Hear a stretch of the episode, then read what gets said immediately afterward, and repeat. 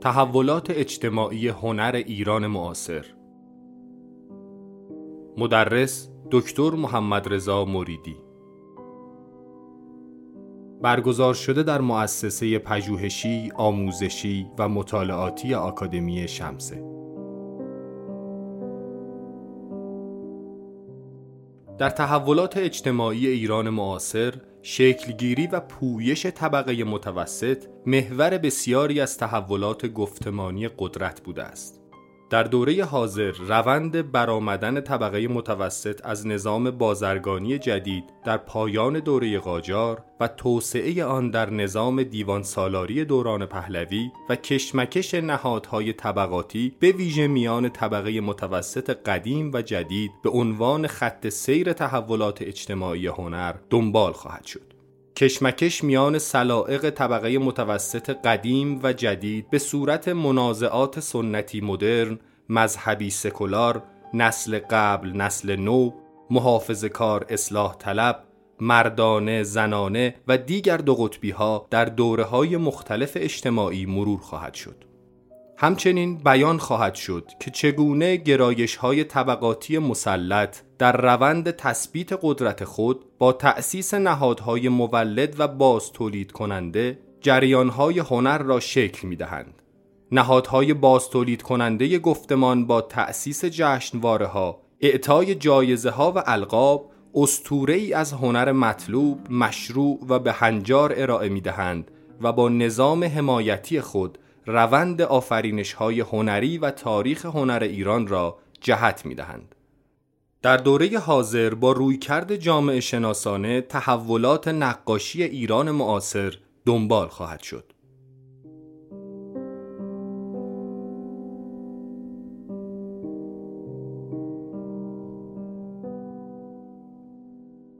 وقتی که ما می‌خوایم بریم سراغ مثلا هنر معاصر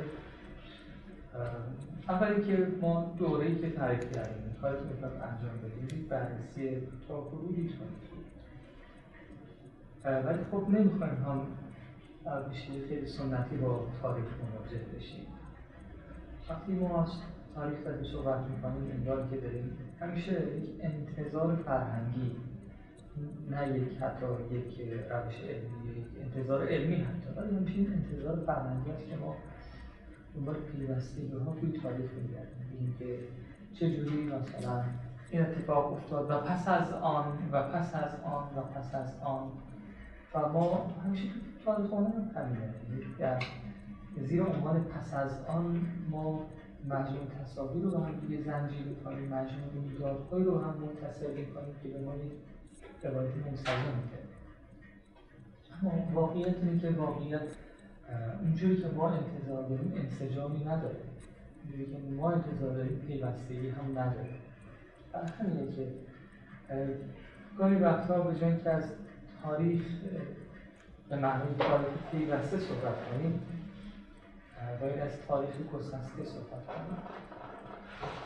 تاریخی که درش زنجیره رویداد ها موضوع اصلی نیستن. یعنی تبهر نیست بگردیم دنبال این اتصال های فرهنگی اتفاقا برعکس ما باید بگیم دنبال شکاف ها و گسست ها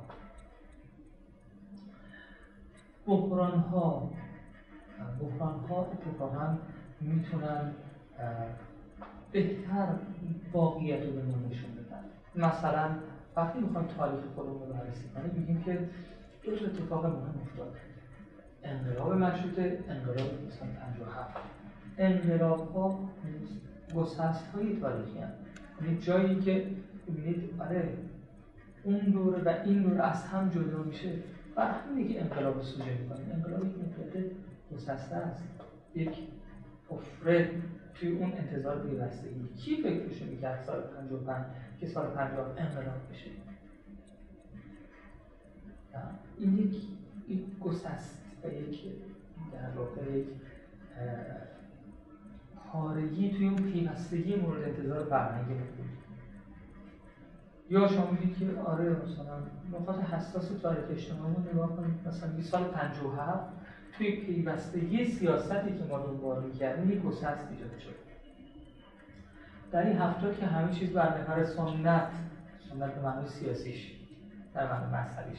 داشت پیش می‌رفت. بعد یه دفعه سال 76 می‌بینید که یک گسست دیگری وجود میاد اون گسسته چون چرایی از این گسست ها هستش که واقعیت بهتر توضیح میده. چی شد که انقلاب شد؟ چی شد که خاتم اومد؟ چی شد که اول نجات اومد؟ مجموعی از این سوالات هستش که به ما واقعیت رو بهتر می‌تونه توضیح پذیر کنه پس به جایی که ما پیوستگی ها یا افسانه پیوستگی تاریخ یا اسطوره تاریخ پیوسته رو بخوایم محور مطالعه قرار بدیم بریم سراغ گسست ها ناپیوستگی ها در این صورت ما احتمال چیزهای تازه خواهیم رسید. توی دوره خودمون توی این کلاس خودمون هم تقریبا همین مسیر پیش همین که چی شد که این رفت چی شد که آن آمد؟ چی شد که دولت ها عوض شدن چی شد که حکومت ها عوض شدن چی شد که نظام های سیاسی نظام های فرهنگی و نظام های اقتصادی تغییر کردن؟ تغییر کردن آمدن و رفتن بیشتر موضوع مطالعه موقعیت باشه. اما ما برای این کار به یک روش شناسی هم نیاز داریم. ما چند جلسه با همین کلا چهار جلسه ما به یک روش شناسی هم نیاز داریم برای چهار جلسه چجوری می‌خوایم مثلا واقعیت به این گستردگی و توضیح البته احتمالا همچین انتظار نیست که ما بتونیم مثلا کل هنر معاصر ایران رو یک دوری مثلا مفصل تاریخی دنبال بکنیم.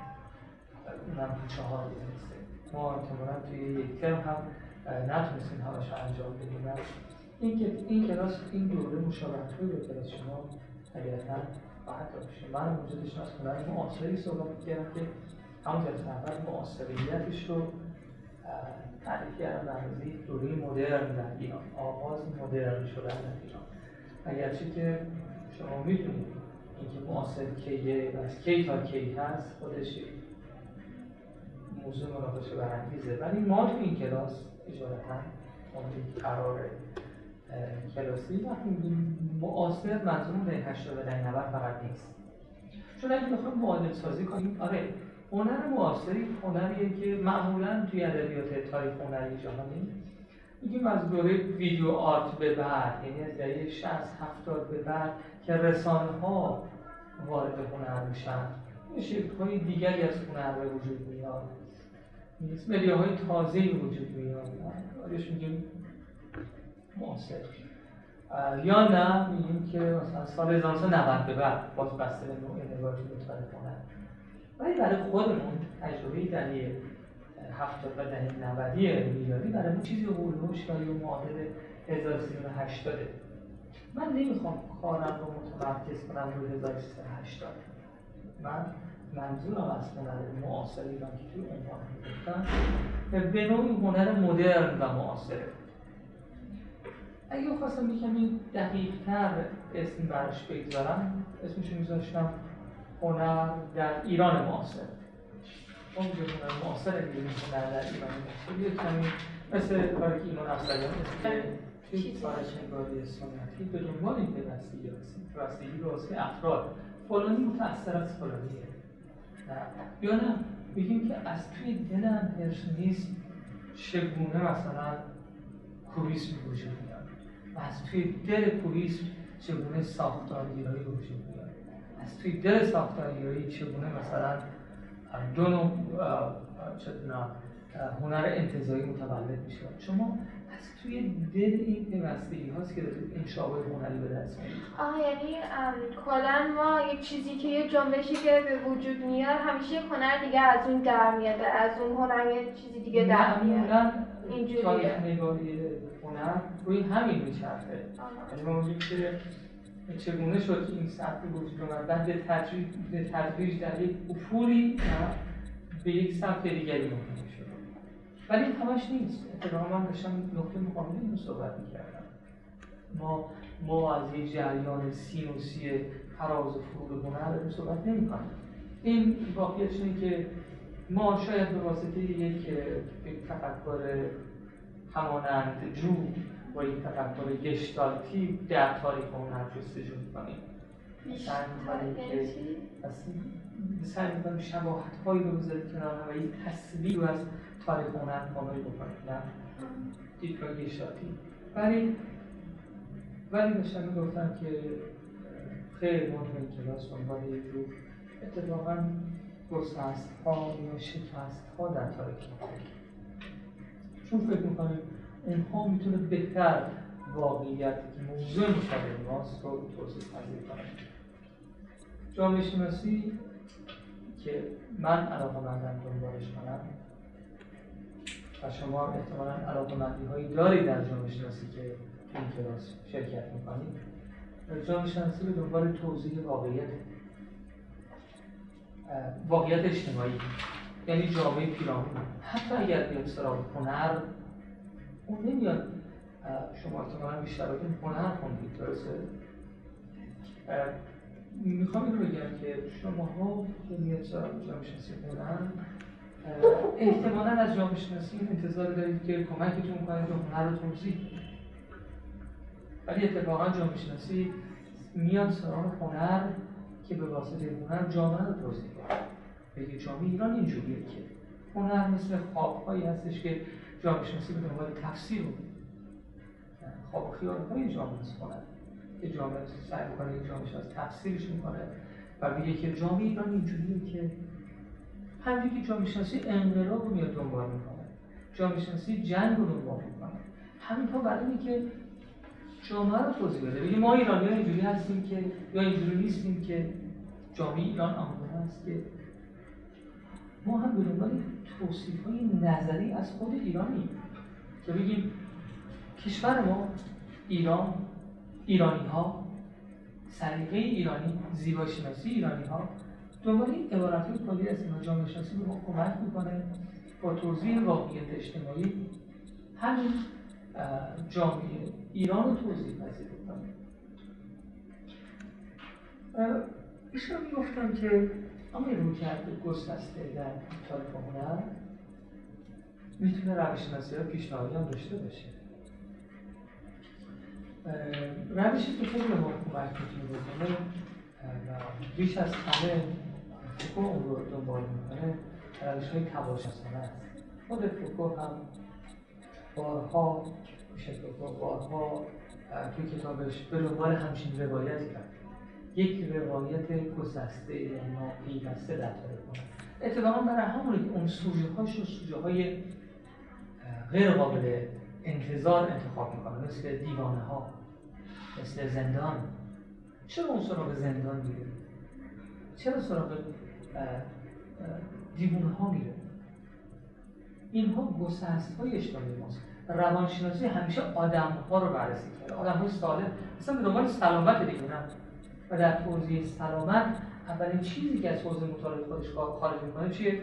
جنون. اون رو دنبال تعریف عالم سالم انسان سالم. انسان سالم که سلامت روان داشته باشه. این در جنون خارج می‌کنه. ولی فوکو میره سراغ جنون. یعنی بخش بیرون افتاده دانش روانشناسی. چیزی که ترک شده چیزی که گسسته شده. چه اینا رو می‌کنه؟ چون پیوستگی رو داره برهم می‌زنه. مثلا نگاه کنید. تو زندگی اجتماعی ما از چیزا هستش که ما می‌دونیم واقعیه ولی میذاریمش کنار مثل مردن. میگه به جسد مرده نگاه نکنید. به مرده نمی‌تونید دست بزنید می‌دونید تو رو باید اسلام چه شما به مرده دست بزنید باید برید مثلا غسل اسلامی کنید یا توصیه حتی بیادبی اما میگن به مدفوع نباید نگاه کرد. حتی تو روایت اسلامیش میگن اگه به مدفوع نگاه کردید باید اینو زیر لب چه میگید؟ برای چیه؟ برای اینو بخش و بیرون افتاده زندگی. ماست مردن چیزهایی که دفع میشن خاک میشن از بین میرن اون که خیلی واقعی خیلی زیستیه مثل دفع مثل مردن. ولی معمولا گوشوموشه های حوزه دانش ما ادامه میدن کارشون ولی بعضی جامعه شناسا همون رو سوژه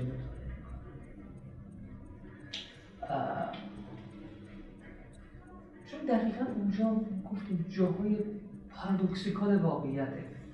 جایی که واقعیت بشه که بغرنج خودشو نشون میده. فوکو برای همین سراغ تاریخ جنوب میره دیدید یعنی جایی که زندگی معمولی ما گسسته میشه. اینا معمولا دور از شهر. یک جایی دور از شهر در یک بیمارستان هایی یا مکان هایی برای نگهداری اونها حفظ میشن از حوزه سلامت خارج میشن. شما می‌دونید دکتران قرون کسایی که جنون داشتن میکشتن. چون از نظر ما شیطان در این حال لانه کرده. اینو توضیح پذیر نیستن. دانش دینی قادر به توضیح اینها نیست. به این می‌کشه. بعد روانشناسی سعی می‌کنه به جای دین اینها رو توضیح قادر نیست اونها می‌کنه بیرون از شهر می‌بره. میگه بیمارن اینو دارم مثال می‌زنم که بگم برای روش شناسی فوقوی روش گسسته است جایی که زندگی روزمره ما به چالش کشیده میشه. در جنون در مرد این روشناسی فوکو یک روشناسی گفتمانیه. ازش از این رو کرده فوکو یک روش استخراج می‌کنم فوکو در جاهای مختلف در همون تباشناسی که تباشناسیش روش گفتمانی خودش رو توضیح میده از نظر فوکو گفتمان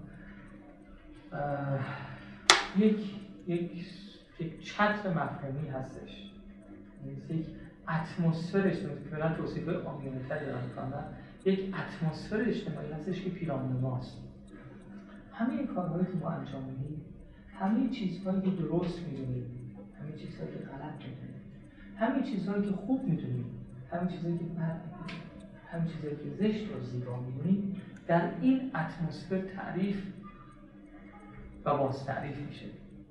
چیزی که ما زشت یا زیبا می‌دونیم در این اتمسفر زشت و زیباست.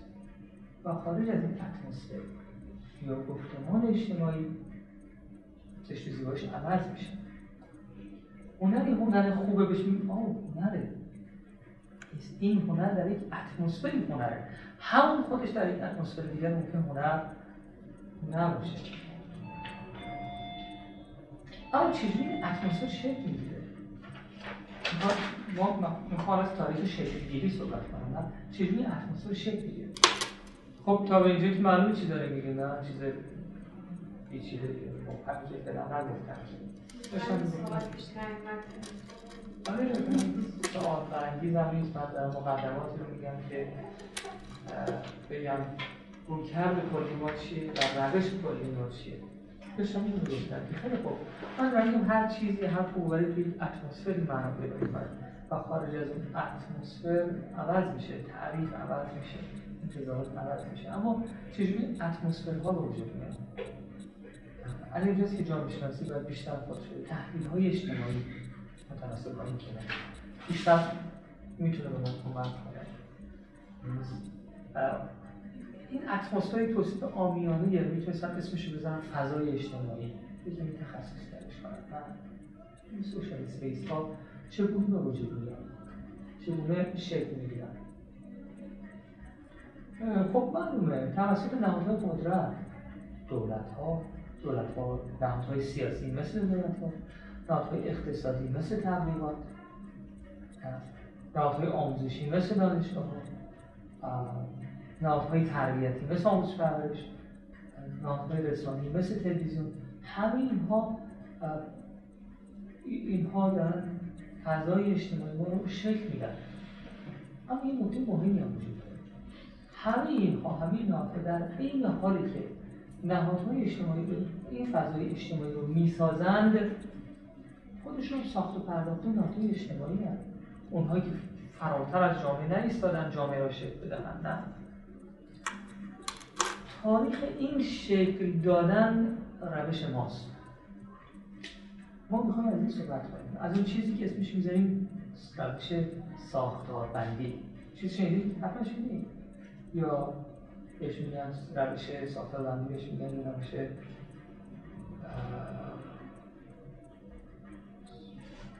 چیزی متفاوت از ساختارگرایی اما شبیه به ساختارگرایی نه؟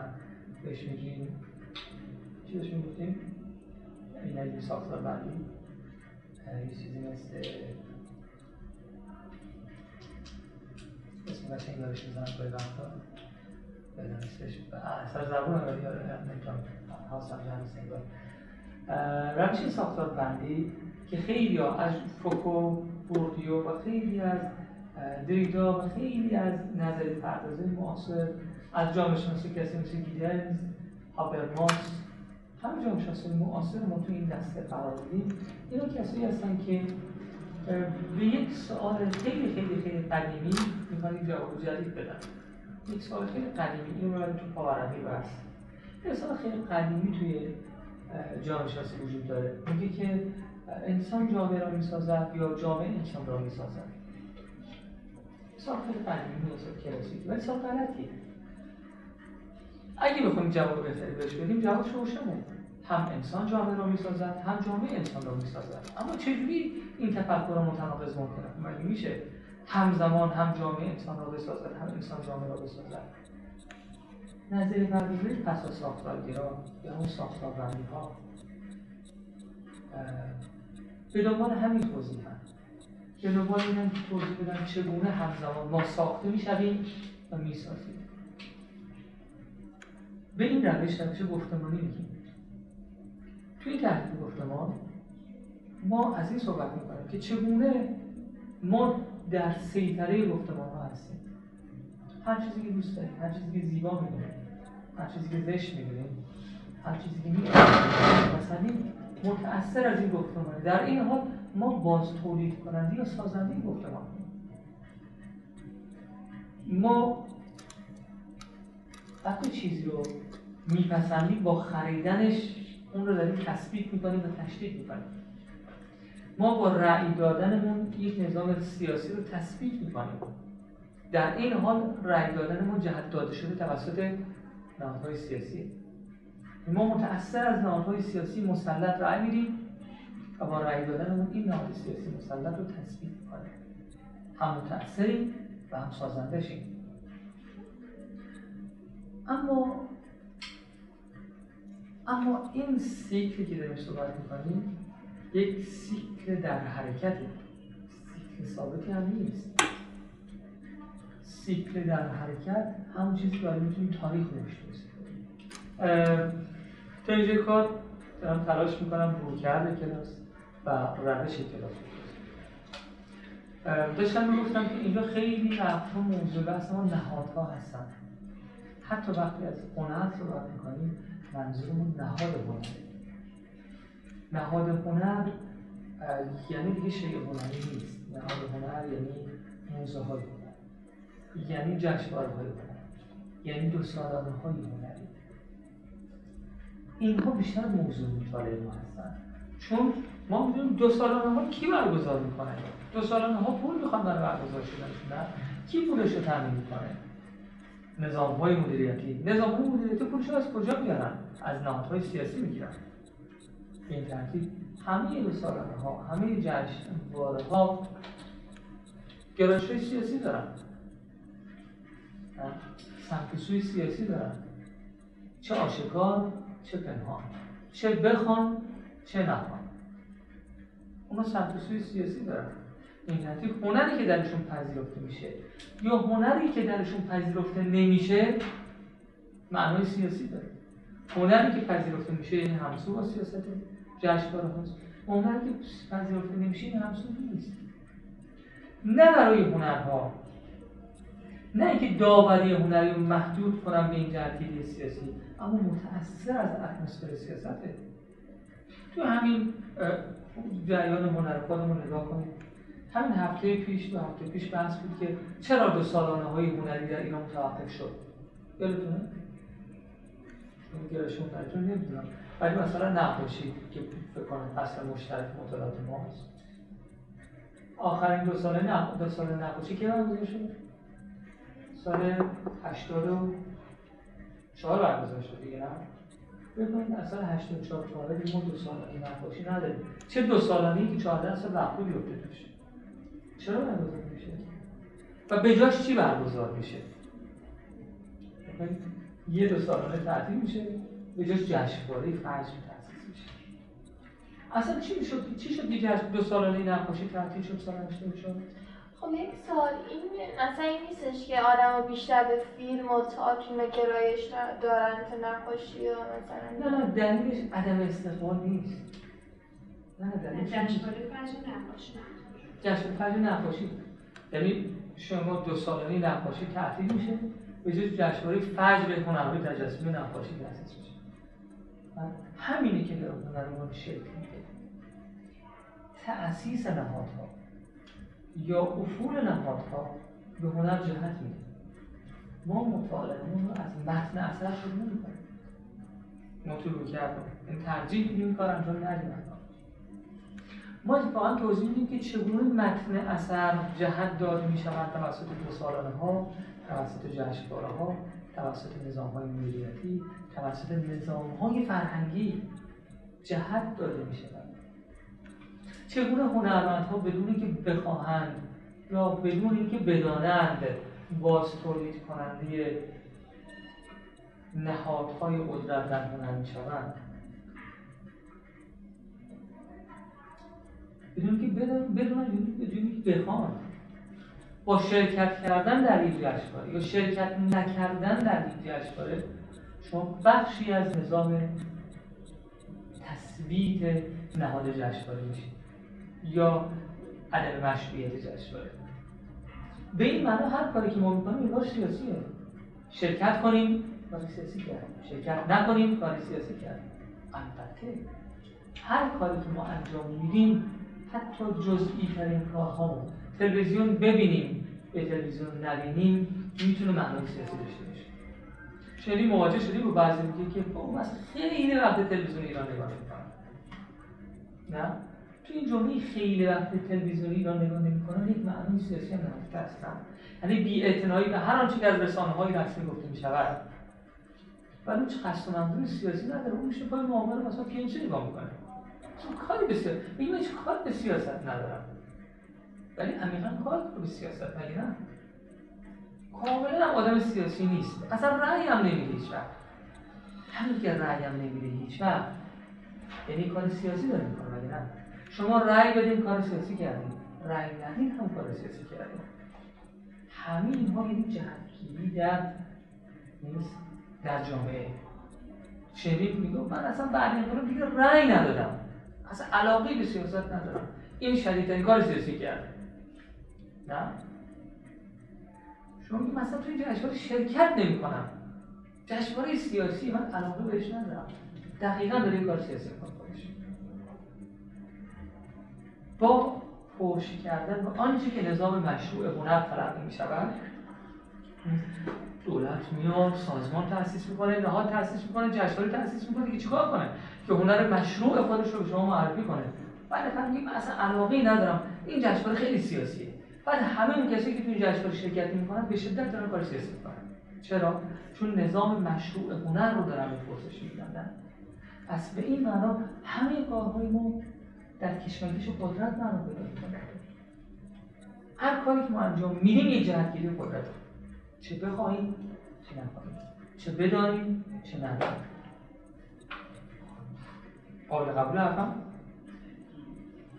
به این ترتیب هنرمندها بدون که بدونن یا بخوان یا علاقه داشته باشن کار سیاسی می‌کنن. نه. کار سیاسی بی من نیست که آدم شعار بدن پلاکارد بگیرن رای بدن. همه این کارهایی که نکنن هم کار سیاسی. می‌تونه معنای سیاسی داشته باشه.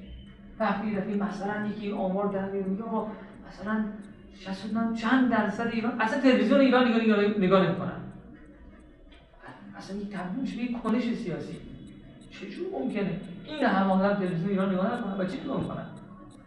یعنی مقاومت در برابر نظام مشروع رسانه‌ای چیز عجیبی از آب در میاد نه مجموع کنشون جزئی خودش یک تفسیر سیاسی گسترده پیدا می‌کنه.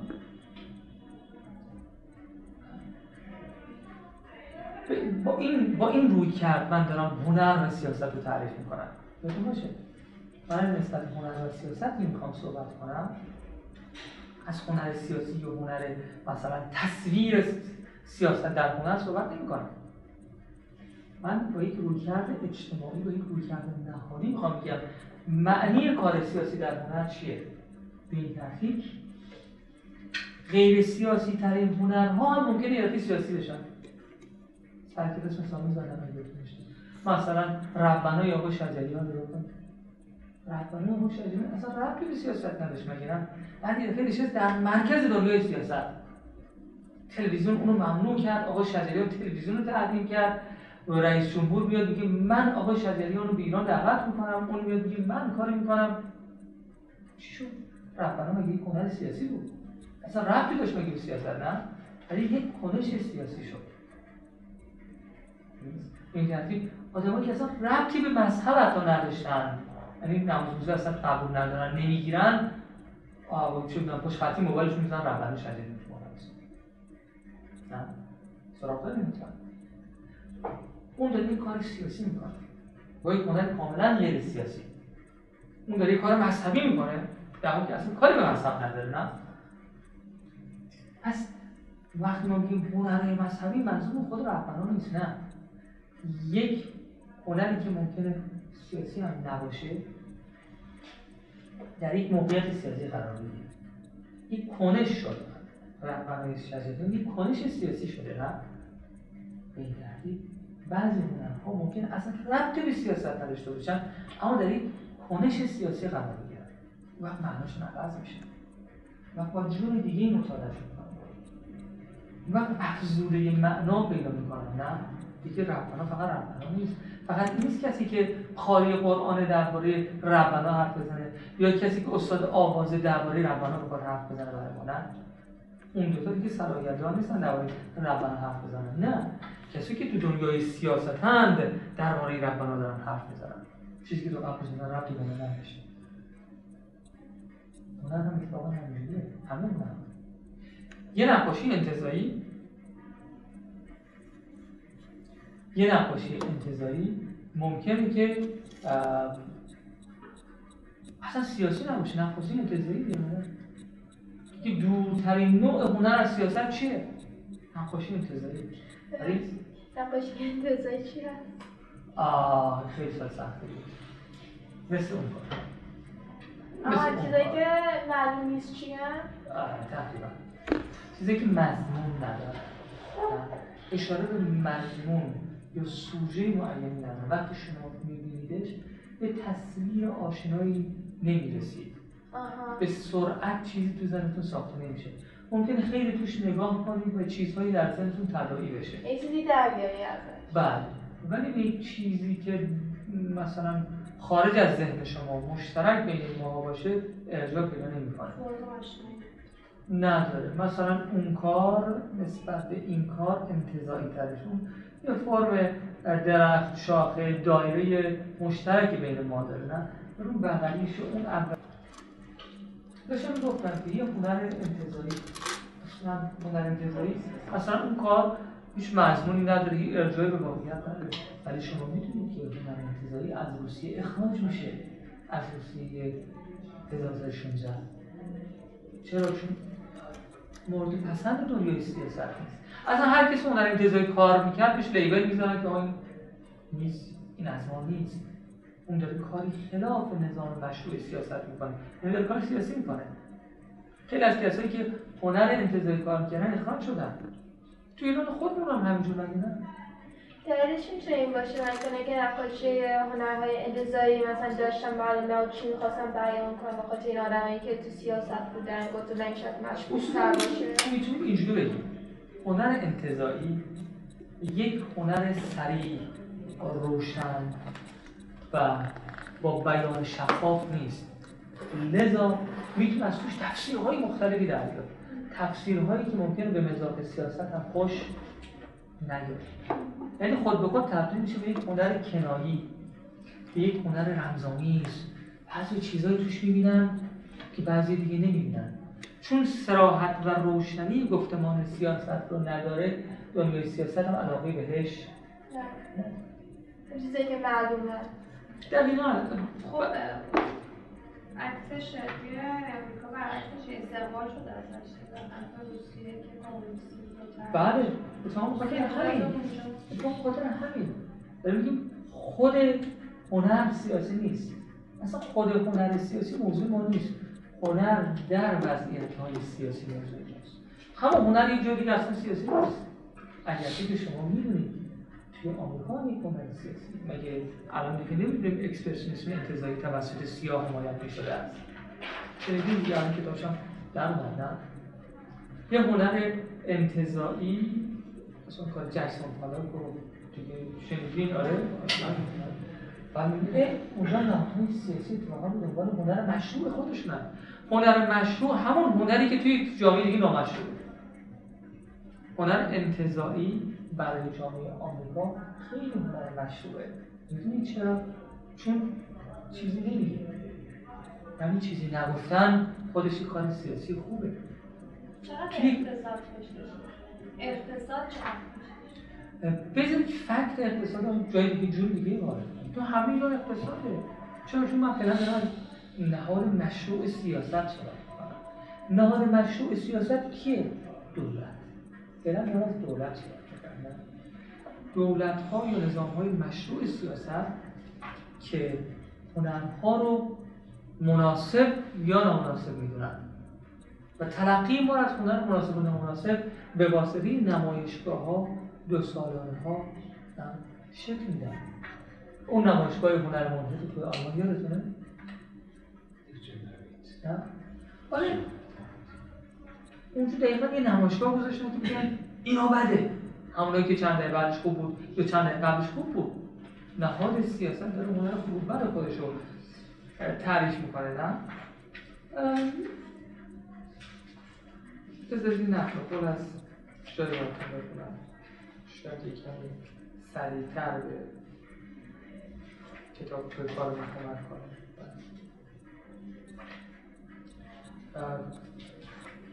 اتفاقا می‌خواستم بگم تو ایران خودمون تو ایران خودمون هم خیلی اتفاق افتاده.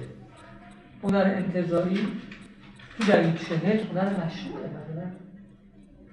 هنر مطلوب و هنر مشروعیه ببخشید که من فارسی زیاد خوب نیست از کارشون مشروع یعنی چی؟ هنری که مقبولیت سیاسی داره. آه یه گرایش های سیاسی داره. گرایش سیاسی خوب نیست. هنری که مثلا دولت رو خوب می‌دونه. تلویزیون ازش مثلا فرشچیان همه خبر دارن ازش. مثلا فرشچیان برای ما یک هنر مشروعه یعنی چی؟ این تلویزیون نشونش میده. شما میری مثلا موزه امام رضا تو مشهد می‌بینی یه کار از فرشیان گذاشته میری تو موزه نیاوران به عنوان یک جای مدرن. کار فرشیان گذاشته توی یک جای سنتی میری مثل موزه امام رضا. همه جا می‌بینی میری سر میدون انقلاب پوستر فرشیان با راست توی نقاشی برای ما هنر مشهوره. ناتورالیسم من زیاد از ناتورالیسم توی صحبت می‌کنم. ناتورالیسم هنر مشهوره. یعنی, یعنی نقاشی نقاشی طبیعت بله نقاشی طبیعت. باب راست تلویزیون ایران پخش می‌کنه. میگه ولی باب راست ببینید. ولی چرا تو تلویزیون ایران نقاشی انتزاعی کسی نمیاد درس بده به توضیح بده به تفسیرش کنه؟ باب راست ترجیح میده نشون بده نه؟ اینا هنرهای قابل قبول از نظر سیاست هستن ولی هنرهای نامشروع نقطه مقابلشونن هنرهایی هستن که دنیای سیاست با دیدنشون سر در گم میمونه. نمی‌فهمه چی داره میگه. همش فکر می‌کنه شاید چیز بدی داره میگه. خاطر این هنر انتظاری ها هنرهای هنر انتظاری. هنر مکتب سقافانه تو در چهلی هنر مشهوره. همون هنر تو در شصت هنر نامشهوره. و همون هنر تو در هفتاد دوباره میشه هنر مشهور. و همون هنر تو در هشتاد به اوج می‌رسه. اما چی میشه که این هنرها به اوج می‌رسن؟ چی میشه که هنرها هنرها قطع میشن؟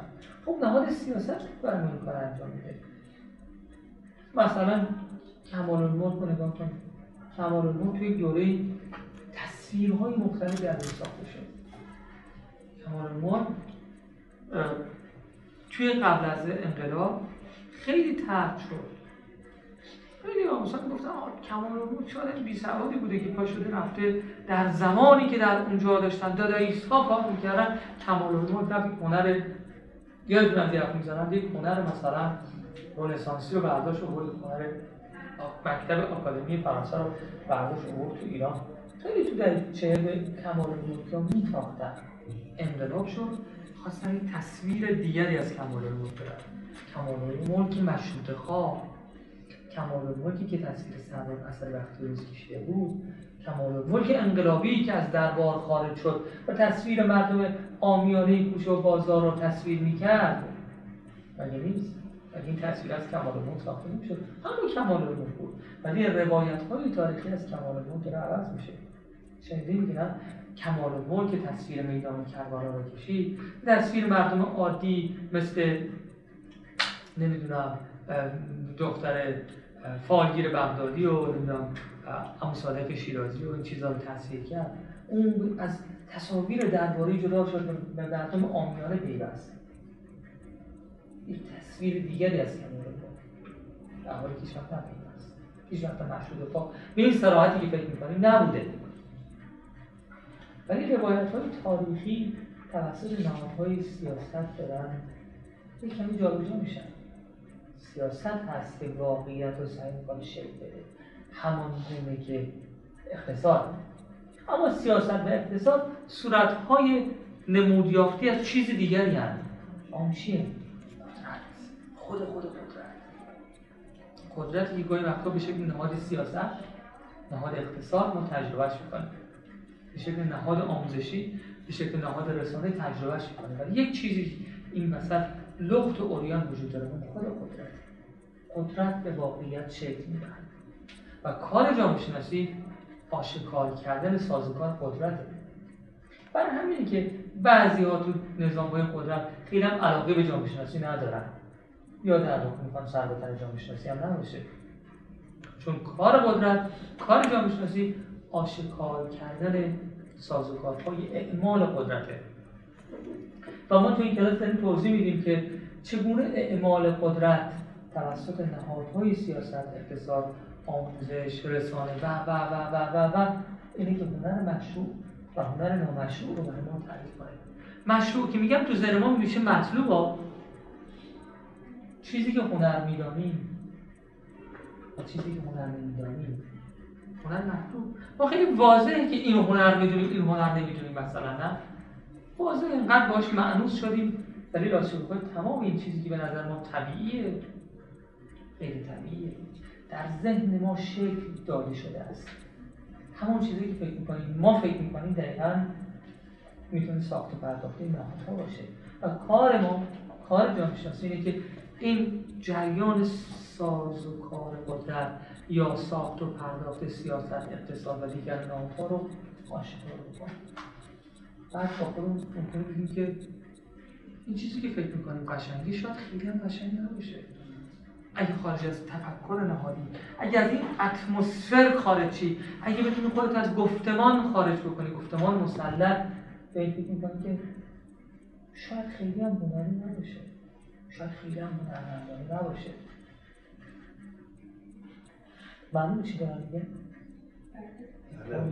اشکالی استاد یه چیزی من بگم. شما اول که گفتیم بحث فرد جامعه رو یا جامعه فرد رو این رو جای خوب گذاشتیم ولی الان با ترجمه اون چیزی که شما داریم میگین بیشتر به نظر میاد که اون قدرته و جامعه است که داره فرد رو می‌سازه. این توی سیستم های بسته مخصوصا. حالا اگر واقعا سیستم بازی داشته باشیم نمیشه رو آیا نهادهای قدرت باز کننده در پی رهنمون ساختن افراد هنرمندا به طور نامحسوس هستن و شما میگین هر حرکتی چه من رای بدم چه ندم سیاسیه ولی چقدر تاثیر داره؟ و تو این روانفسا آیا ما اصلا هنرمند مستقل آدم مستقل داریم یا نداریم؟ و اگه داریم اونا به صدا در کجای کار شما میگین ما یه آشکار این می‌کنیم که این مثلا حالا اونقدر هم هنر نیست. بعد ما چه نقشی می‌تونیم داشته باشیم؟ چقدر می‌تونیم حرفمون رو به کرسی بنشونیم در که همه ابزارهای قدرت دست بالا یعنی جریان همیشه از بالا به داره هدایت میشه.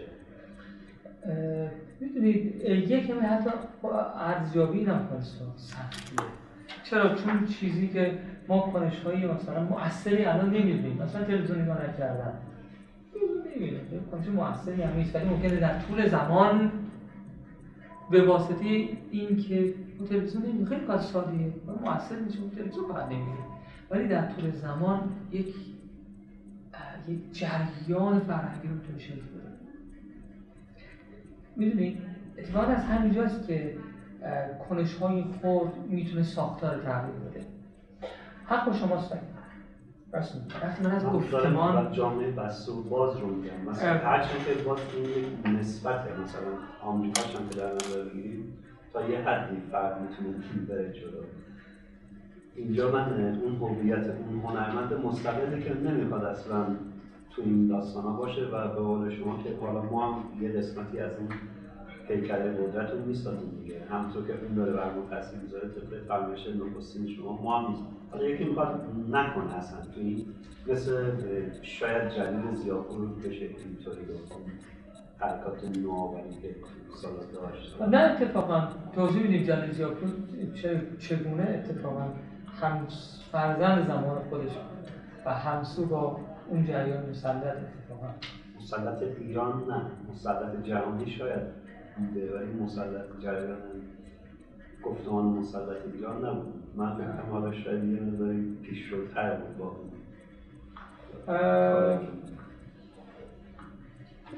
جنگ کاملا شماست ولی جلیل زیاپور هم بیایید فکر کنید چطوری جلیل زیاپور به عنوان یک مدرنیست مهمترین جریان مدرنیستی ایران و تاریخ داشتن شکل می‌دادن انقدر سوژه هاشون سنتیه.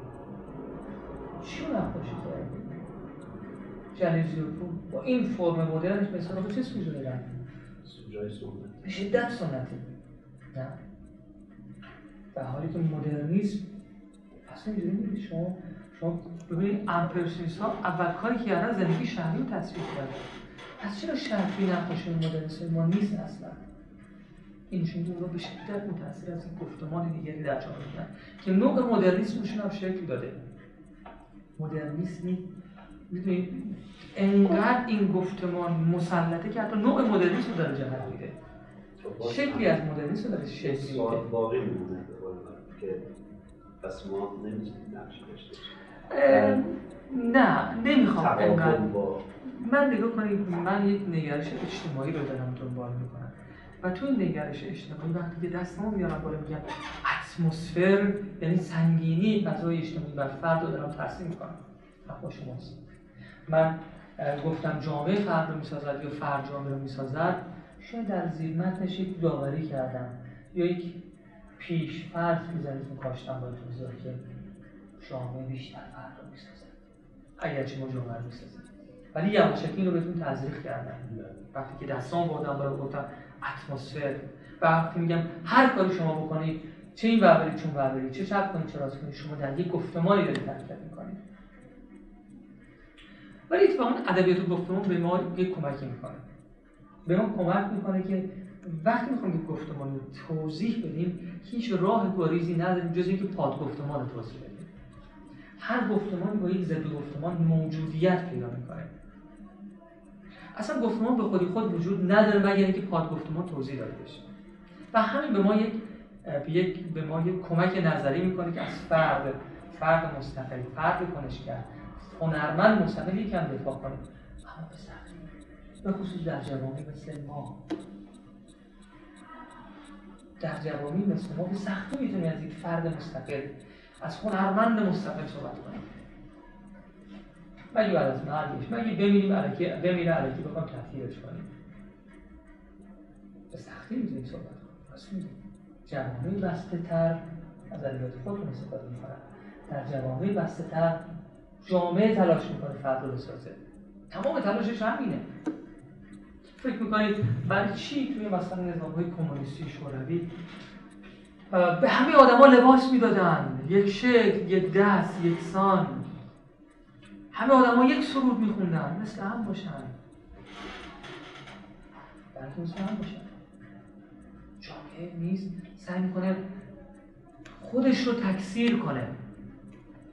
بخشید هیچ موقع شکستی توی این چرخه اتفاق میفته آره حتما. بعد این شکستی که اتفاق میفته تحت قوانین همون گفتمان اتفاق میفته یا نه؟ بذارید برای اینکه گفتمان و پاد گفتمان رو از این مدل کوچیکی دیگه استفاده کنم. از مدل پارادایمی استفاده کنم. نظر ارسطو می‌تونه در جواب چون باشه که هر حرکتی ضد خودش رو خواهد ساخت. به نوعی، یعنی- هنرمندا و انسان مستقل سنگینزای داریم چرخنده. ممکنه یه جایی در واقع اینجوری بهتون میگیم گفتمان ها یک جایی با بحران مواجه میشن. هیچ گفتمانی همیشه باقی نمیماند. همجوری که هیچ قدرتی باقی نمیماند. این منطق اجتماعی منطق تحول اجتماعی منطق تحرک اجتماعی. جمله هیچ نظام قدرتی همیشه ثابت باقی نمیماند. هیچ گفتمانی. همچون که هیچ نظریه علمی. دیگه مسلطتر از نظریه نیوتن نه. نظریه نیوتنی که همه چیز رو داشت توضیح پذیر می‌کرد در مواجهه با واقعیت با پرسش های متعددی مواجه شد پرسش هایی که اگه ما از جو دور بشیم چی؟ اگه ما سریعتر بریم چی؟ اگه وارد دنیای میکرو یا ماکرو بشیم چی؟ اونجا دیدن اه قوانین یقینی نیوتن جواب نمیده به این ترتیب باید بریم سراغ یه تئوری دیگری نظریه انیشتین رشد می‌کنه نه. توی مدل پارادایمی میگیم حتی علم هم یک دانش پارادایمیه. علم یک دانش گفتمانیه. علم حتی. جایی که با بحران واقعیت مواجه میشه. جایی که نمی‌تونه بیش از این واقعیت رو توضیح بده. نیوتن نمی‌تونه واقعیت ماکرو و میکرو رو توضیح بده. با بحران مواجه میشه پس نظریه علمی باید عوض شه. یک جایی گفتمان های قدرت نمی‌تونن واقعیت رو توضیح بدن. پس با بحران مواجه میشن. با بحران مواجه میشن انقلاب ها رو میده. تغییر سیاست رو میده. همیشه در دل گفتمان های قدرت گفتمان یک امر پیوسته نیست. بذارید من چرا تاکید داشتم؟ اصلا چرا من از تاریخ نگاری گسسته شروع کردم و رفتم سراغ نظری گفتمان؟ برای اینکه اتفاقا بگم گفتمان تلاش می‌کنه پیوسته باشه ولی پیوسته نیست. هیچ گفتمانی پیوسته نیست. ولی تلاش می‌کنه پیوسته باشد. مثلا توی گفتمان سنت ما این تابوهایی داریم که هیچ وقت رو نمی کنیم دیگه نه؟ مثلا سعی می‌کنیم جامعه رو اخلاقی کنیم جامعه رو پیوسته کنیم. بگیم ما هممون اینجوریم. ولی هممون یه جور نیستیم. نه؟ مثلا تو گفتمان سنت ایرانی ها مهمون نوازن. ولی همه ایرانی که مهمون نواز نیستن. ولی تو گفتمان سنت همه رو پیوسته می‌کنیم. خودمون رو خوب می‌کنیم. شکل می‌کنیم میگیم خانواده ما اینجوریه که خانواده ما هیچ وقت یه جور خاصی نیست؟ ولی سعی کنیم خودمون پیوسته کنیم. تو گفتمان سنت. تو دنیای سیاست وقتی به سنت بخواد پیوست پیوند بخوره دیگه بیشتر سعی می‌کنه. بر همینه که بعضی آمارها تو ایران ممنوعن مثلا آمار روسپیکری چون پیوستگی اخلاقی جامعه سنتی رو به خطر میندازه. آمار فقر آمار کودکان کار. برای بعضی چیزها اصلا سیاسی نیست ولی سیاسی عذاب در میاد. مثل کسایی که برای کودکان کار فعالیت های در نهادهای بین المللی فعالیت می‌کنن. اونا چه کار سیاسی دارن انجام میدن؟ ولی دارن کار سیاسی انجام میدن. کسی که برای کودکان کار سر کوچه دارن کمک های بین المللی می‌گیرن. بی خود می‌کنن کمک بین المللی می‌گیرن. ولی مگه چی کار دارن می‌کنن اینا؟ اونا دارن پیوستگی گفتمان سنت که سعی می‌کنه جامعه ایران رو یک جامعه پیوسته خوب تلویزیونی نشون میدن رو چالش می‌کشن. اونا هیچ کار سیاسی نمی‌کنن ولی کار سیاسی دارن می‌کنن. مگه نه؟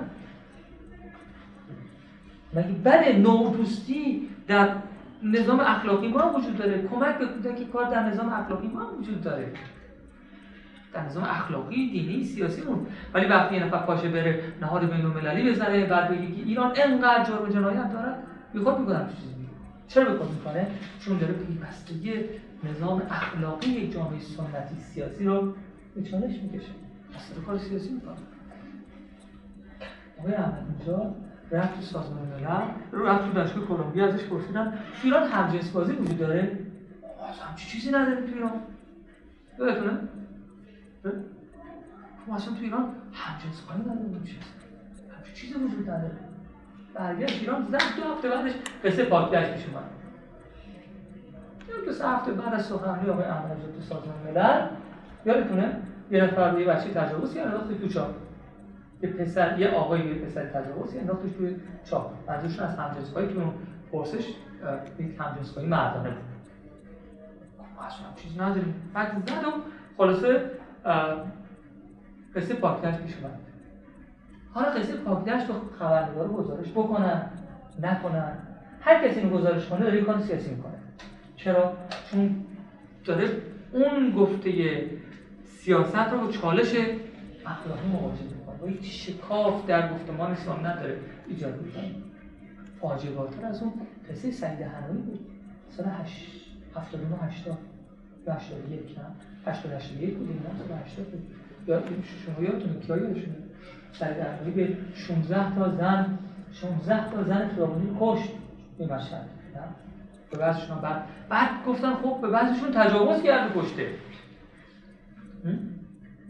بعد این جز ممنوعیت های خبری بود. تا مدت کسی خبری ازش نمی اومد چرا؟ چون اول اینکه گفت مسئله فحشا تو ایران یک تابو بود. فکر نکنید الان راه دمده توی مطبوع دمده زن خیابونی میسن اون زمان نوشته از زن خیابونی خودش اینجور کار سیاسی شدیدی بود. ما داریم تو ایران؟ نداریم مثلا همچون چیزی. زد این نفر با جرم آشکار کرد. یعنی دقیقا نقطه مقابل کاری که قرار انجام بده. این تبدیلش کرد به یک خبر به بمب خبری. اصلا در افتاد از جامعه که بابا این قضیه بیخ داره مثلا. که نفر بعد خودش یک نفر 16 تا آدم می‌خواد بکشه. شکاف در گفتمان سنته اصلا گفتمان این امر پیوسته نیست. اتفاقا توش کلی خلق وجود داره که ها با اون ها آدم های مستقل با اون ها دارن کار می‌کنن. و از تو این ها گفتمان پیوسته رو با یک بحران مواجه می‌کنن. با گفتمان تغییر می‌کنن. نه در حد سطح جزئیش در, در سطح کلامش. وقتی خودتون بپرسید چی شد آقای خاتمی رفت آقای احمد نژاد رو معلومه آقای خاتمی یک گفتمان شهری رو آورد. شعارش چی بود؟ جامعه مدنی. جامعه مدنی تو شهر معنا پیدا می‌کنه. یک جای فراموش شده بود اینجا. یا کمتر توجه شده بود. با اون روستاها بود. احمدی نژاد با شعار حمایت از روستاییان رو نمی‌دونم چه بدونم این حمایت از محرومان محرومان یه ادبیات بود که تو دهه هفتاد کم کم داشت فراموش می‌شد. شهر جای ادبیات روستا رو گرفته بود. بعد دیدته ایشون این خلای گفتمانی کشید بیرون. خلای گفتمانی چی بود؟ روستا محرومان. انقدر اینا شعار داد کلی رای جمع کرد. از خلای گفتمانی اصلاحات استفاده کرد اصولگرا رو باطن هیچ وقت گفتمان اگرچه اتفاقا در زمانی اتفاق افتاد که فکرش هم نمی‌کردیم همینجوری که وقتی آقای خاتمی اومد روی کار که کسی فکرش نمی‌کرد آقای خاتمی رای بیاره. نه. فکر که دست راستی ها رای بیارن دست چپی ها رای بردن چون اونا خلای گفتمانی شناخته بودن. اصلا گفتمان پس بذارید من نظم نظریمون رو روشن کنم. من دارم از یک تاریخ نگاری گسسته صحبت می‌کنم. تاریخ نگاری گسسته یعنی چی؟ یعنی انتظار نداشته باشه که این دقیقا به اون منجر بشود. نمیشه. الزاما نمیشه. هم از توی دل خلاهای اون یا گسست های اونه که اتفاقا یه جریان دیگه داره وجود میاد. نه از دل پیوستگی های اون. تونستم توضیح بدم؟ از توی خلاهای اون گفتمان یه گفتمان بعدی داره متولد میشه. این تصویر سنتی ماست که می‌خوایم همه چیز رو پیوسته به هم دوست دوست کنیم. اصلا چیزی نیست. برای همینه که ما می‌خواد دختر دوست کنید ولی تو جو در نمیاد. چی شد خاتمی اومد چی شد احمد نژاد اومد توضیحش که عجیبه نه؟ مسخره از آب در می‌کنه وقتا ولی مسخره نیست. اگه بدونیم اتفاقا از توی دل گسست ها هست که اتفاق ها و واقعیت های تازه ظهور می‌کنه حالا می‌تونیم همینجوری همینجوری می‌تونیم هنر و فرهنگ رو بازخوانی بکنیم. از توی دل گسست ها و شکست های دولت ها یک جریان هنری پس را نمیشه و جریان تازه ظهور منبعتون منبع تو تا حدودی واقعا منبع بحث منه. ولی این من توی کلاس هم گفتم این در واقع کتابی از من که یه دو سالی سرگردان مونده و چاپ نشده هنوز. برای همین راستش بخواید این مسئولیت اخلاقی دارم چون اینو من برای دانشگاه نوشتم. و هنوز نتونستم چاپش کنم عنوان در واقع علمیش هست گفتمان های فرهنگی و جریان های هنری در ایران. این تقریبا عنوانی که من سه سال پیش توی مؤسسه بهاران درس دادم. با حدودی تو کلاس شما درس دادم توی عنوان جامعه و توی جای های مختلفی. ولی بذار این جمله رو ازون بخونم. نقل قولی که بعدا کاملترش می‌تونم ارجاع بدم به مقاله های فتوحی توی مجموع مقالاتی که تحت عنوان کتاب آگاه منتشر شد. اگه باشیم اونجا آقای فتوحی مقاله داره در متن ایدئولوژی. مقاله قشنگه. این متن ایشون نیست ولی با این حال یک نقل قول یک ایده کلی که شما ادامهش رو توی اون می‌تونید ببینید ولی نقل قول مستقیم نیست. بذارید براتون بخونم. شاید یکم جنبندی بکنم از چیزی که الان گفتم کلاس. نظام های فرهنگی با ایدئولوژی های مستقر در ایدئولوژی رو توضیح بدم؟ ایدئولوژی رو توضیح بدم. یه چیزی توضیح بدین. امپرسونالیسم بهش می‌رسیم. جریان های هنری را مورد حمایت یا ترک قرار میدن یا به بازتولید خود و تثبیت تا به بازتولید خود و تثبیت نظام قدرت بپردازن همه تلاش این بود که این جمله رو توضیح بدن اگرچه قدرت های مرکزی را در اجرای فهم شما اگرچه قدرت های مرکزگرا تجربه های مهار کننده نهادساز تثبیت کننده سلط آور هژمونتیک اجباریت و سرشار از باور و اعتقاد را حمایت می‌کنند. داشته باشید. اما قدرت های دموکراتیک در فرم های کسرتگرا خونسا خونسا یاد یاد نقاشی انتظاری افتیدن تعبیل پذیر نیز پذیر هستند. در یک سوی این بحث ساختارهای محدود کننده نظام های قدرت قرار دارند و در سوی دیگر تجربه های فردگرایانه هنرمند هنرمند در پی خلق متن هنری است. و قدرت در پی متن باستوری کننده قدرت. اینو میگم مثل مانیفست کلاس هنرمند در بازی با نشانه ها متنی مبهم پارادوکسیکال کنایی به نظرم انتخابی می اما قدرت به دنبال متنی مطلق گرایانه تعالی گرایانه و نماد گرایانه برای تثبیت خود است.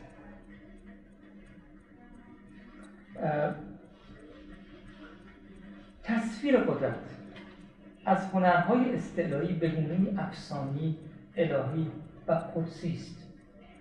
عمده این قدرت. قدسی که میگه به معنی مذهبی نیست الزاما نه نه نه. ممکن خیلی ناسیونالیستی بشه. همینجوری که تو پهلوی اول از ناسیونالیسم ما مثلا ایده های ایدئالیستی و استعلایی استخراج می‌کردیم. کوروش کبیر کوروش خیلی کبیر. اونقدری که نشود نقدش کرد. اونقدری که فراتر از تاریخ قرار بگیرد. آنقدری که رضا شاه رو می‌ذاریم جای کوروش کبیر انقدر میبریمش بالا که نشه نقدش کرد. در پس ناسیونالیسم یک استعلای قدرت وجود دارد. پس منظور از یک متن قدسی یک متن نقد ناپذیر یک متن اصطلاحی الزاما مذهبی نیست. می‌تونه ناسیونالیستی و می‌تونه تاریخ گرا باشه ولی تاریخ انقدر خودش از دسترس ما خارج می‌کنه که دیگه نقدش نمی‌تونیم بکنیم کاری تو پهلوی افغان بشه به این ترتیب افسانه رضا شاه کبیر درست میشه که نمیشه نقدش کرد. چیزی که من تو خیلی دوست داره روایت من تو یک روایت معاصری از تاریخ دسترس ناپذیر یا نقل ناشدنیه. و اتفاقا این تاریخ نقل ناپذیر در زیرمت خودش ادبیات خودش تولید می‌کنه. در زیرمت خودش هنر خودش تولید می‌کنه. هنرهای اصطلاحی. من تو این کلاس الان انقدر توضیح میدم که و توی کلاس شما بیشتر توضیح بدم که چرا توی پهلوی اول کمال و ها رها شدن بعد یه دفعه نگارگری باب شد. نگارگری مهم شد. چرا نگارگری مهم شد؟ چرا تو پهلوی اول نگارگری مهمتر از نقاشی شد؟ از کمال الملکی ها رضا رو نقاشی نکردن. ولی چرا توی نگاهگری انقدر شما دربار و تصویر دربار و الهگان؟ او چرا اتفاق افتاد؟ اصلا چیز جالبتر. چرا تو پهلوی اول شعر نیمایی یه دونش اجازه چاپ پیدا نکرد؟ در تا دلتون می‌خواد شعر کلاسیک ایران پروبال بده کرد. کی؟ توی دوران متجددترین دوران ایران یک تجدد رادیکال.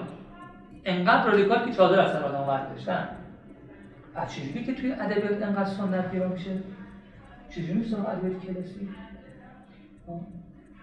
چجوری پالیوتی چجوری توضیح پذیر میشه؟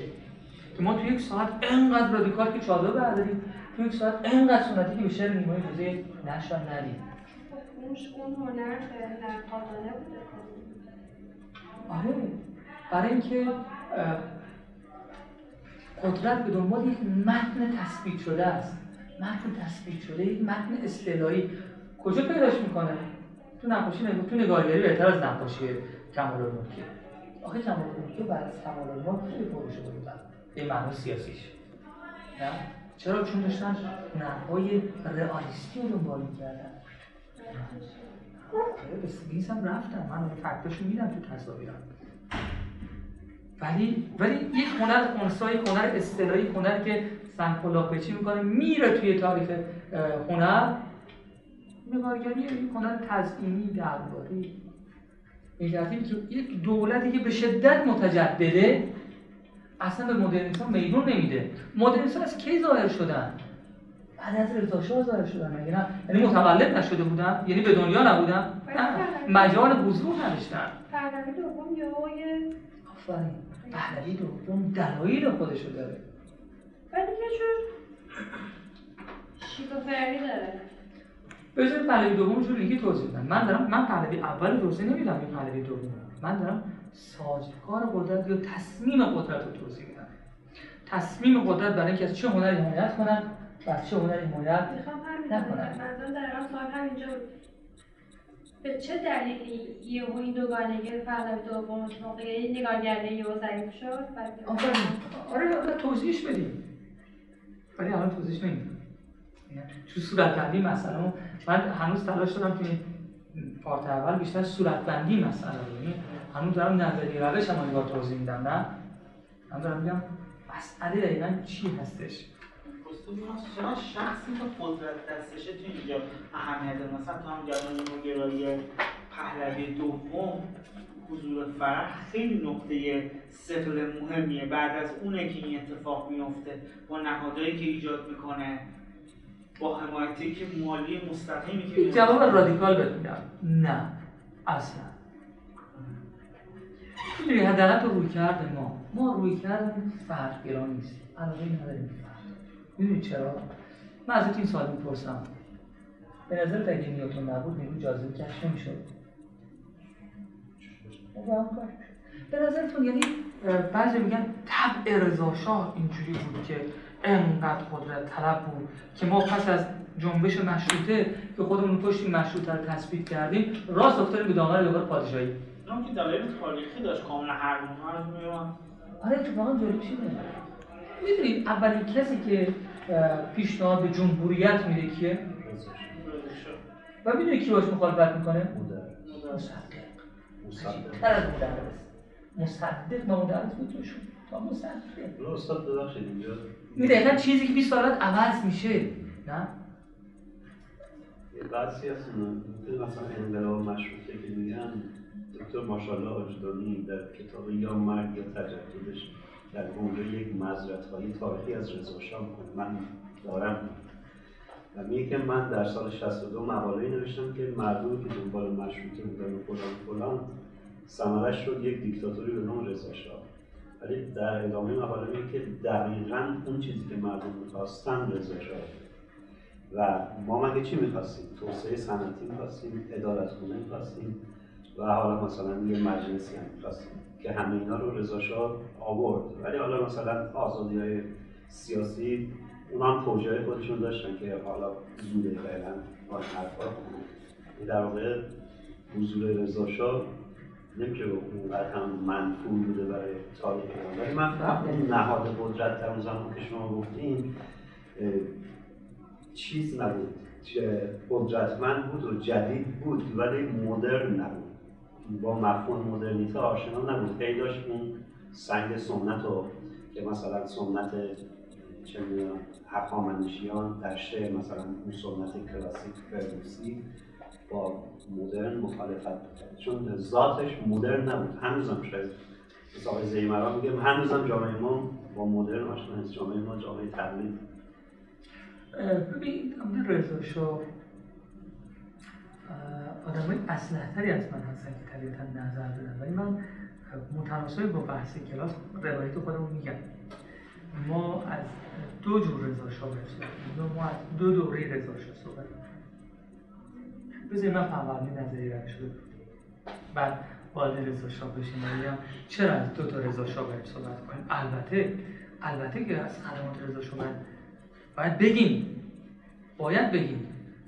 و البته بگیم چی شد که رضا شاه عوض شد؟ چرا من توضیح میدم که چرا رضا شاه قبل از 1312 با رضا شاه پس از 1312 باید تفکیکش کنیم؟ داشتم اینو می‌گفتم.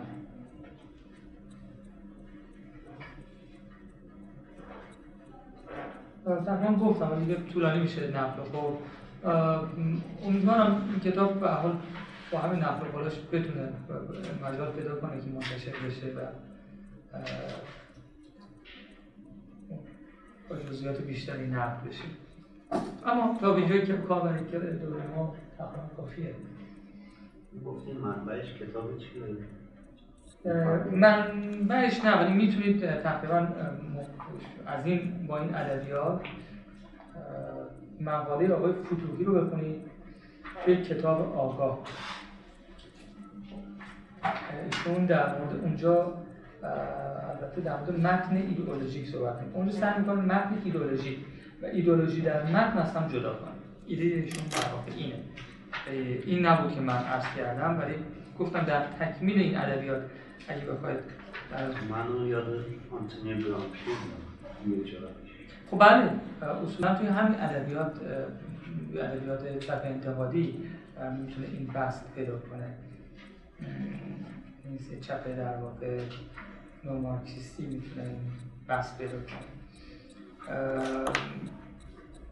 و اتفاقا تو ادامه من خیلی رو پاچگاه گرامشی رو توضیح میدم کتاب. خب داشتم اینو عرض می‌کردم حضورتون که کل ایده مرکزی کار اینه که وقتی ما داریم از مطالعه اجتماعی هنر صحبت می‌کنیم از هنر اجتماعی به این معنی صحبت نمی‌کنیم به این معنی که هنر اجتماعی یا هنری که توش مضمون اجتماعی پیدا کنیم.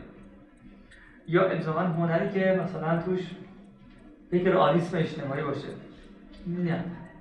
ما هنر در وضعیت اجتماعی یا هنر در بستر اجتماعی داریم دنبال می‌کنیم. به این ترتیب یه هنر باید تو کانتکسش ببینیم. وقتی یه هنری که اصلا اجتماعی نیست به نظرم یک هنر انتظاییه یه دفعه تو دل خودش ممکنه یه توی وضعیتی خیلی انتقادی حساب در بیاد مثلا نگاه کنید. فورمالیسم تو ایران بعد از انقلاب اصلا جزء تابوها بود. کسی کار می‌کنه هر که اون نقاشی انتظامی می‌کشید بعد از انقلاب بهش می‌گفتن هنر بورژوازی داره دنبال می‌کنه. هنر پولدارا پولداره بیدرد شنیدی میگنم کسی که میگن نقاشی کن تو چی می‌کشی؟ تو چی می‌دونی از مردم؟ اصلا چه می‌دونی درد مردم چیه؟ چون ارتباطت با مردم قطع شده رفتی تو هپروت داری نقاشی انتظامی می‌کشی. از این حرفا تو دهه 60 افراد می‌زدن. پس همه کسی که تو دهه 60 داشتن در انزوای خودشون نقاشی انتظامی میکشیدن داشتن به نوعی دهنکجی می‌کردن به نزاع مشروع هنر. پس داشتن سیاسی می‌کردن. یواشکی نمایشگاه میذاشتن. باورتون چه یواشکی تو خونه‌هاشون تو پاساژشون توی چه توی پارکینگ خونه‌هاشون یواشکی نمایشگاه نقاشی می‌ذاشتن نقاشی انتزاعی همه داشتن کار سیاسی می‌کردن نه؟ به اون هنری هنر سیاسی نیست. به نوعی هست. یک کنش سیاسی در هنره. ولی مضمونش که سیاسی نیست. اتفاقا مضمونش هم سیاسیه. مضمونش به این معنا سیاسی که داره به به سوژه های بهنجار قدرت دنکجی می‌کنه. اون چیزی رو نقاشی می‌کنه که سوژه قدرت نیست.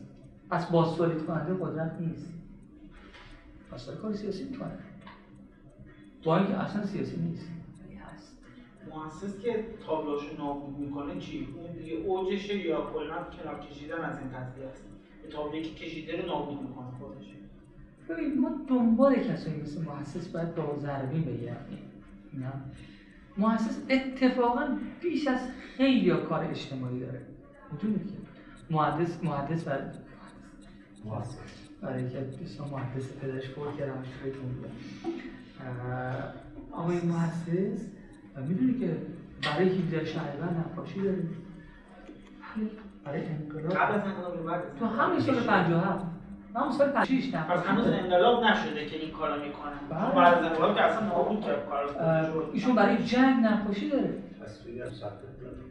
آره ایشون برای جنگ هم نقاشی داره برای چیزی جنگ داره به اسم همین حلبچه چیه؟ برای بله. ایشون برای چرنوبیل هم نقاشی داره که تو در 90 اتفاق افتاد. خیلی جای اجتماعی داره. بذار بگم این نقاشی دیگه هم داره. برای چیز؟ نقاشی دیگه هم داره. نقاشی سوریش نقاشی اجتماعیه این نقاشی. ترکینگ هم کشید یکم چراغ جایزه فروش این حرکتش هم یه حرکت سیاسی که می‌زنه خودش نابود می‌کنه. می‌خوام بهت بگم کسی که بیشتر از خیلی با اینکه اون یه آدم منزوی عبوس به تصویر خاص میشناسیمش که به جامعه کاری نداره ولی نقاشیش خیلی اجتماعی ولی خب بعضی کاراش خیلی اجتماعی تره بیشتر از کاراش بیشتر از آثارش خودش اکتش یه اکت سیاسی میشه. آره؟ خود تخریبی که می‌کنه. اینا می‌تونه تفسیر بشه. اسمش چیه؟ بهمن محسس. میشه. مشاورت با اون گروه نقاشان که تو آمریکا اومدن خب خود تخریبی می‌کردن.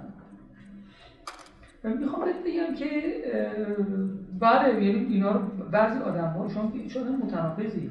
کسی که اینقدر کار اجتماعی می‌کنه و اینقدر از جامعه گریزانه. کسی که گریزان تر از هر کسی خیلی اجتماعی کار کرده. یعنی سوژه هاش خیلی سوژه انزوای برادرش یه اردشیر محسس تقریبا عمرش تو انزوا به سر ببره خب همه سوژه‌هاش اجتماعی سیاسی.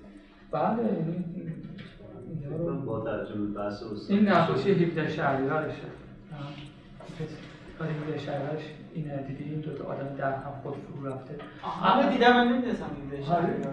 17 شهریور یک عزای در عمیقی رو استاد ببخشید این امپرسنالیست بهش می‌رسم امپرسیونیسم. استاد نمیشه گفت اتفاقا اون خیلی بهش به بس. ذات اجتماع پی برده بود که مثلا مثل می‌خوام بگم که بذارید بعضی رو. اتفاقا بعضی که شما میگید که پس هنرمند خودش چی میشه؟ الان من داشتم می‌گفتم هنرمند هنرمندی که دنبال یک متن پارادوکسیکال مبهم. چند فهم و لاجرم انتقادی خواهد خوا- بشه نه کار کنه. و خیلی کمن مثلا مثلا یه آدم مثل سرناس بران کاملا قضیهش متناقض میشه. یه سری نقاشی و شعراش و نماد کامل جداییش از بحث متن جامعه و در غلطیدن به سمت عرفان تفسیرش می‌کنن. یه دی دیگه میگن نه در واقع دهنگجی بود به سیاست و در واقع به اون دلیل رفت طرف. اینجور آدم ها رو چجوری میشه تفسیر کرد بعد برای فوق سپری چی بخوایم زور بزنیم تفسیر سیاسی از چیز در بیاریم قبل انقلاب بعد انقلاب کاملا اتفاقا این هنر مشهور بوده مشهور. مشروع مشروع بذارید بذارید بهتون در واقع بحث رو بعدا پیشتر میرم میگیم که یه بحث دیگه این بحث پیش میاد که چرا تو دهه 80 نقاشی دهه 40 دوباره مهم شد چرا دوباره تو دهه 80 ما به سراغ سپری برگشتیم قندریز این شده. چرا یکی تناولی الان نمایشگاه شد تناولی سایش هم با تیر می‌زنن تو 70 و چی شد که دوباره برگشت؟ دقیقا سال 1380 موزه هنرهای معاصر براش یه بزرگداشت گذاشت. و الان دقیقا براش یک نمایشگاه بزرگ می‌ذاره اینها معنی سیاسی دارن. قبلش امکانش وجود نداشت. قبلش امکانش وجود نداشت. اتمسفر جامعه عوض شد که این امکان وجود اومد پس ما باید بریم سراغ ساخت این اتمسفر. برگردم به ابتدای عرضم. چی میشه که این اتمسفر اتمسفر ساخته میشه؟ نهادهای قدرت